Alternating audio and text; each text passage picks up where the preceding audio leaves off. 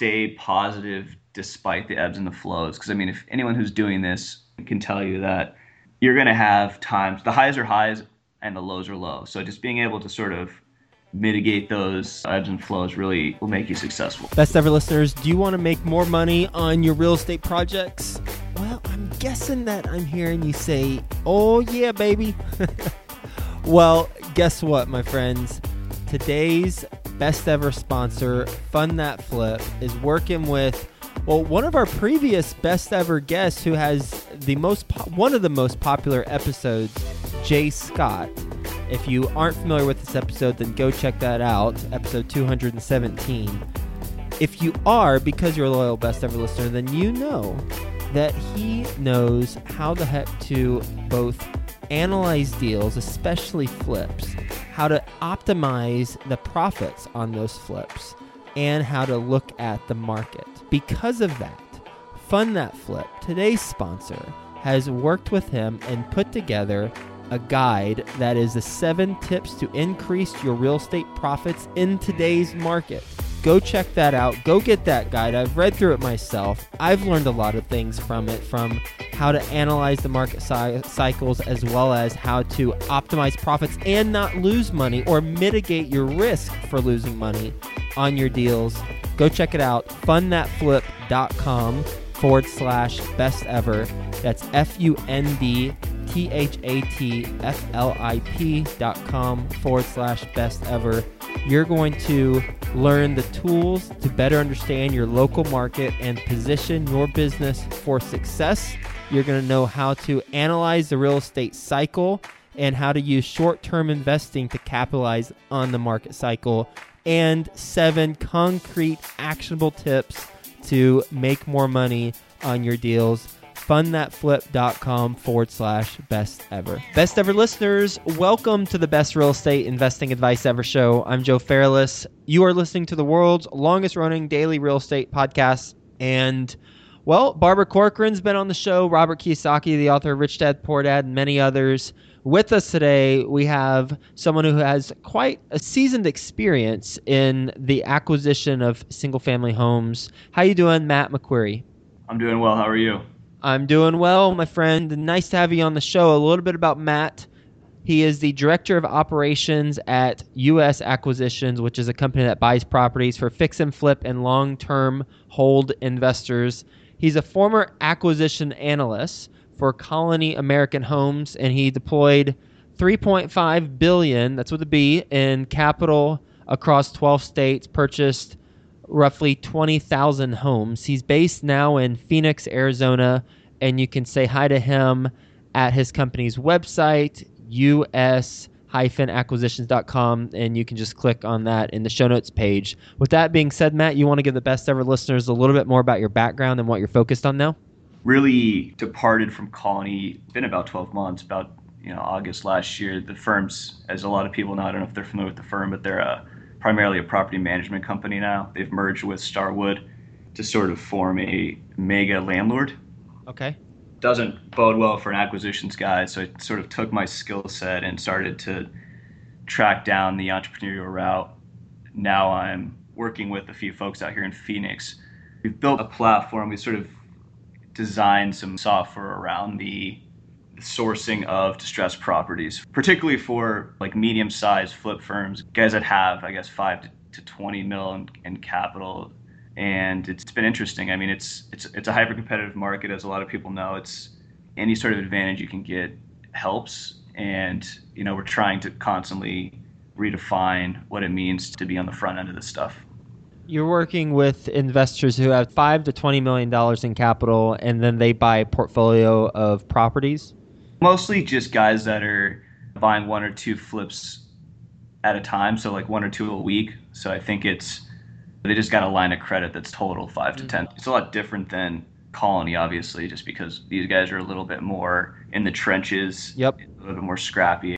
We try to identify properties that make sense, right? So we we sort of take their buying criteria and then apply it to the platform that we've designed in, in order to sort of filter the best deals up to them. You mentioned you're an acquisitions guy. What skill sets do you use the most as an acquisitions guy?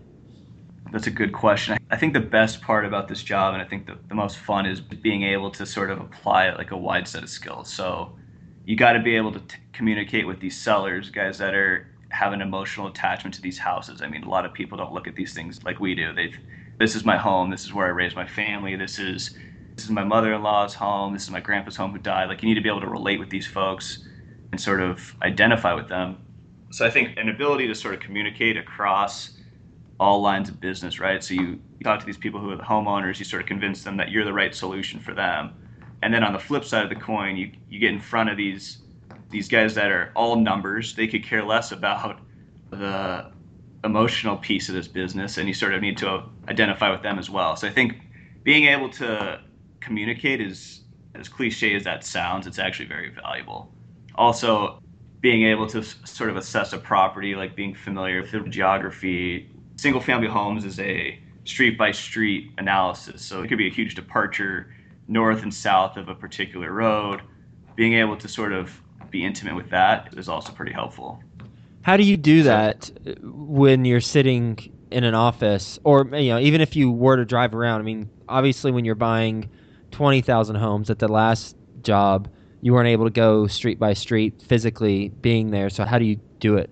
Back at Colony, we actually levered regional brokerages and regional agents to sort of do a lot of that work just because you're, you're right. I mean, when you're putting a billion dollars to work every six months, I think at our peak we were spending 300 million a month. So I mean, at that clip, it's impossible to delineate between north of Indian School, south of Indian School. Like no one knows, right? So at that scale, we had guys that did that for us. We sort of employed different firms within each state, within each city, and then now I've sort of taken a step back and become that firm. So now we only operate here in Phoenix. We've done a little workout in Las Vegas. It didn't pan out for us. I don't think the market's large enough. But it really boils down to time in the market, right? So Colony is only a three year old firm. They use guys that have been operating for 20, 25 years and their experience to sort of drive the boat. Now I'm just trying to build that experience out here in Phoenix. So it's, you know, I've got to work with a few folks that have been out here for a while. So it really boils down to just time you said you've been doing this for about 12 months, right? Yeah. How many properties have you all sold? Inception to date, I think we're at 57. Wow. Okay. And we're building a little steam. I think uh, the first six months were a little bit of yeah. a learning experience. Of course. And so we've, I would really say that our success would be year to date, January to now, because I think that's really when we started to get our stride. Mm-hmm. Okay. Well, how does a company like yours make money? I'll talk you through the process. It's really a function of the spread, right, between where someone finds the deal attractive and where we can sort of find the, the strike price from the seller's perspective. So we source from the MLS. We source from off market, which you know a lot of people are familiar with. We call them bird dogs, guys that are out there in the field that are knocking doors. There's the guys that do the, the mailers, all these sorts of, of ways to find properties. You just find where your exit's at, right? So you've you've got a stable of investors that are willing to pay a certain percentage of repaired value, and you sort of just back into that number. So it's just an arbitrage play. Get them at 83% and you sell them at 85%. Or uh, in the case of an MLS deal, which a lot of people, I think, scoff at that marketplace. They think that because it's on the MLS, it's inherently a bad deal, which isn't true. At that point, you buy the house at 155, you take the 3% commission, and you just do a traditional brokerage play. Mm-hmm you know you're representing XY investor to buy a house, and it's as simple as any other traditional transaction. When you look at the types of ways you get deals, you mentioned on market and off market, MLS and off market. Which way has given your side the most money on a per deal basis? This is probably contrary to what a lot of people think, but I actually prefer to do deals off the MLS. I think it's probably the way that we've built the firm. It's probably a 70 30 split. So the MLS is really where we've sort of driven a lot of our revenue from, just because through the MLS, you have two parties that are incentivized to come to a solution. So you have the listing agent that's, and we're the selling agent, that your interests are aligned. So they work with you. Obviously, price is a major factor. Like if you're not getting to a price that the seller finds attractive or acceptable, they won't go with it. But you have two people that are incentivized to get a deal done together. I mean, that's the same thing with an off market, but the difference is with an off market, these folks they sort of take that property to the wall to say they they want every nickel and dime out of it whereas the agent they get their 3% any major change in the price doesn't affect their rip too much does that make sense Yeah, that makes sense. How do you do more of that? and that's what we sort of built the firm around is we've built some i guess you could call them like some proprietary tools which sort of filter through all the mls deals on a daily basis and essentially rank and file these deals in a way that allows us to pursue what we would consider like the top 5 to 10% right so there's so many deals coming on the mls every day. And what we've done is we're we know we've built something that allows us to sort of take the best and like sort of deliver them onto our underwriters desks so these underwriters are looking at instead of you know 25,000 homes which you know the entire listing that's probably the listing database out here in Phoenix but they're looking at closer to 100 to 200 a week. And of those 100 and 200 they submit 175 150 offers. We obviously defer to them to pursue the deals that make the most sense and then of those 150, you know, you probably get a response on 25, 30, and then of those 25, 30, you get seven to eight under contract, and it's sort of, you know, it's just the, the old filter game, right? Law of numbers. More offers, theoretically, the more contracts, theoretically, the more deals. Is there a back of the napkin formula that you use whenever you're running the numbers on a deal? Yeah, it's, I think it's it's probably pretty similar to what a lot of folks are using, but you, you start at the as repaired value, so the retail value of the home, what you think an FHA buyer would be willing to pay, your conventional guys, guys that want to live in the home. You back out the rehab costs, which we've got a guy that's done some contract work, try to use some general assumptions, you know, 5K for a kitchen if it needs AC roof, etc. And then you get to what we call an as is value. And that as is value, you take a, a discount to that. So we mm-hmm. typically, we've noticed that, that in, and in Phoenix at least, investors are willing to pay 85 to 87% of that as is value. So any price below that essentially is a deal. That'd be your profit margin. Exactly. And then, you know, like I said, if it's from an MLS, you can pay more for that house just because you're getting the 3% commission, which sort of helps hedge, you know, it sort of helps hedge the spread that you would require otherwise off an off market deal. What's the main challenge you have in this business? The barrier to entry is very low. So there's a lot of folks out there that are doing exactly what we're doing.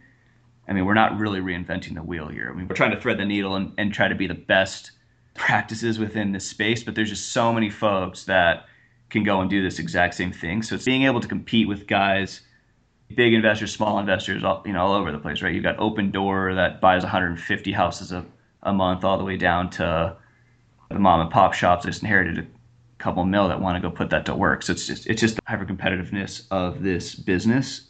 Two, trying to tell people that you are adding value. I mean, a lot of people don't look kindly on wholesaling deals just because it's, hey, I could have found that deal myself. Mm-hmm. You know, why am I paying you to find me a house when I can just just as easily go on the MLS and do it myself? And so being able to sort of prove to these investors that you're actually adding value, it's you know, it's interesting, right? It's a dance, you could say. How do you focus your time that's a good question. So I try to split the day up in a couple of different ways. Because we're a small shop, we all kind of do everything, right? So there's the acquisitions part, there's the identifying of the properties, there's the the transaction management part. First half of the day, I try to make sure that the deals that we have that we're working on are you know no barriers to close. They're on their way to hit the close of escrow deadlines, et cetera. So I spend some time in the morning doing that, and then later in the afternoon, I spend time trying to call guys and say, hey, look, we've got 123 Main Street at this price. Does that work for you? Yes, no. If not, what price does work? And so I spent some time doing that. And then and probably another quarter of my day just working with the analysts, making sure, you know, hey, how's the market feel? Does it feel strong? Like, what kind of reactions are we getting from the sellers? How's the pipeline look? Is there any tweaks we could make? Obviously, trying to keep an eye on future growth as well as daily operations on the working with the analyst part, how many analysts do you have, and how do you compensate them? Is it based on closings, or is it just salary, or what? We have two. One primarily, two was was working with us in Las Vegas, and we're sort of retooling him to sort of start LA because I think that's where we're heading next. I think it's a big market, makes sense, but they're basically compensated on a base sal plus little monthly incentive. Mm-hmm.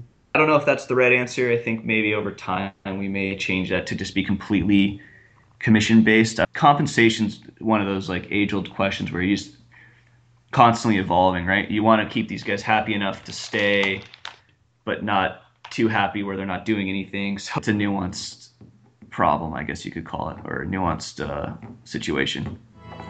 What's your best real estate investing advice ever? Good question. I think it's it's being able to stay positive despite the ebbs and the flows. Because I mean, if anyone who's doing this can tell you that you're going to have times the highs are highs and the lows are low. So just being able to sort of mitigate those ebbs and flows really will make you successful, right? Because a lot of people get discouraged and they don't want to do it anymore because they had a bad week or a bad month and some guy yelled at them or just being able to keep grinding regardless of the fluctuations in the business cycle, I guess. I mean, it's a it's a seasonal business, right? Like so, slows down in December. You take your time, take your vacations when you've got them, and when it's hot, don't stop until the market stops, right? So just when you're on, keep going, and when you're off, enjoy your time. You ready for the best ever lightning round? Sure. All right. First, a quick word from our best ever partners. Go check out Mass Venture, which is Texas's first approved equity crowdfunding platform, which means that all Texas residents can now invest in local real estate projects all Texas residents can now invest in real estate projects. That's that's a big distinction. Usually it's just accredited investors. Nathan Roach, he's been a guest on the, the show, episode 225. Go listen to that if you want to learn more about his business as well as hear his best ever advice. And go to Mass Venture, M A S S V E N T U R E, to check out their company. Best ever book you've read? Uh, Last Man Standing, the book about Jamie Dimon, CEO of JP Morgan. Best ever personal growth experience, and what'd you learn from it? Uh, probably when I lost Colony, if I'm not crossing the T's and dotting the I's when I first started. You lost what? I ended up costing Colony about half mil because there was an addendum that I wasn't paying attention to, and it was shorted like three houses. So we went under contract thinking we were buying 20 houses when we only were buying 17. Oh, but you, so, you oh, but you paid for the twenty. Yeah, so we bought we paid for the other three that were never delivered. So that was my fault, just because I wasn't paying close enough attention to the actual itemized property list that we were purchasing. Ah, that's whenever you all were moving quickly, spending three hundred million a month. That was an interesting experience, right? Like you, you trust but verify, right? Yeah. The moment you figured out that the three houses weren't there, what'd you do? At that point, I sort of just went to my managing partner and just told him straight up, and he was just like, "You're not serious, right?" And I was like, "Yeah, that just happened." So, I just being transparent and, and sort of letting the powers that be know immediately that we had a problem. I think we could have probably reneged on the deal, but we were trying to build a reputation in the marketplace that we were a buyer, so we figured like, hey, 500 in the grand scheme of things is probably yeah, it hurts, but we want these guys to keep bringing us deals, so let's just keep kind of powering forward. Cool. Yep, that's all you can do. that or take a five hundred thousand dollar hit on your salary, which I'm sure that wasn't what you were wanting. yeah, I'd still be working that off. Yeah. that best ever way you like to give back. I think giving back in time's better than giving back in dollars, just because it just means more. Habitat for Humanity, did a few projects for them, uh, which is actually fun too, because you learn how to do some uh, pretty nifty construction work, like fixing the framework to a foundation, stuff like that. But I, I admittedly I could do more. Best ever deal you've done? When I was at Colony, we took down a portfolio of 300 homes in Houston at the time when oil prices were a little bit higher and there was quite a bit of demand for rental properties out there. So you bought the homes. Was it a good deal or like what? It was just a fun process altogether. I mean, at the time I was relatively new, so we flew out to Houston, met with the home builder was Triton Homes, so met with their operating board, you know, sort of facilitated the underwriting part, and then the diligence part to drive, you know, getting guys to drive the houses, verifying, diligencing the rents, locations of the homes, and then ultimately closing on it, which ended up solidifying our position in Houston, and it was fun deal. I think we ended. I think it ended up costing us like 32 mil at the time for like 325, and then it was a first right of refusal on another 300 that came through, which we picked up as well. So, what do you think they're worth now? It's a good question. I haven't been following Houston as much, but I think that that book's definitely appreciated a bit because we picked that up back in late 12. So it's probably worth call it like a buck 50 a house. It's probably closer to maybe 175. But I heard they were actually having trouble managing that book just because demand for rental units kind of went down. So mm. that, that's a good question. I, I, don't I don't really know the answer to that. Uh, you might have already mentioned this. For dollar purposes, I hope you haven't made a bigger mistake. But what's the biggest mistake you've made in real estate so far? Yeah, that might have. I mean, I'd probably say that one topped. You don't have a million much. million dollar mistake in, in your tool belt. No, I'm trying to think about if if I like really offended like a client or a seller, which would have costed more than that over time, right? So like yeah, you burn smart. a bridge, and then over time, like some guys get caught up in, because somebody didn't pay them 3,500 bucks, which was their commission, and what that ends up costing them is a relationship over a lifetime, right? Mm-hmm. Nothing comes to mind, but that would definitely be a bigger mistake than that. Is just I'm, burning a guy who's a power player smart thinking. I uh, appreciate that, and thanks for sharing that. What's the best place the best ever listeners can reach you? My email, which is just matt at usacquisitions.com, or you can always just call me. Take a look at the website. I think there's some contact information on there, but I've got a BiggerPockets account, which I think is pretty interesting. I wish I could sort of reach out to the listener base, but I'm curious to see what people are participating on that forum and if there's any success stories because I'm still getting used to it. For what BiggerPockets? Yeah, yeah, I'd say so.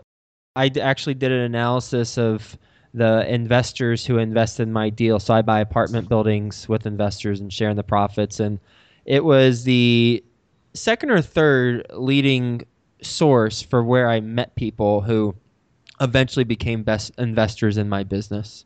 Oh, that's great. Well, Matt, thank you for being on the show and sharing your best ever advice with best ever listeners and talking about buying 20,000 homes at your last job and now starting your own gig, getting up and running over the last 12 months and really over the last 7 or so months. Now your team's been kind of become active. How you approach it, just a, a simple high level back of the napkin as you mentioned, is you start with the retail value of the home, what an FHA buyer will pay. Then you back out the rehab costs, so you subtract those out. You have certain estimates, and then you have the then as values or the as is value. That's what I was trying to say. And then you basically take a spread off of what people will pay, and there's your business model and then the types of learnings that you have had along the way you know playing at a very high level at that last company one of them is pay attention to details, and then the other, I love how you mentioned with the, you know, even though it costs five hundred thousand dollars to the company, perhaps burning a bridge could result in even more opportunity costs down the road. So thinking through that, I think that's something that we should all keep in mind as we build friendships and relationships as we go on this journey together in real estate investing. So thanks for being on the show. Hope you have a best ever day, and we'll talk to you soon. Thanks for having me. Take care. Go check out Mass Venture, which is Texas's first approved equity crowdfunding platform, which means that all Texas residents can now invest in local real estate projects. All Texas residents can now invest in real estate projects. That's that's a big distinction. Usually it's just accredited investors. Nathan Roach, he's been a guest on the, the show, episode 225. Go listen to that if you want to learn more about his business as well as hear his best ever advice. And go to Mass Venture, M A S S V E N T U R E, to check out their company.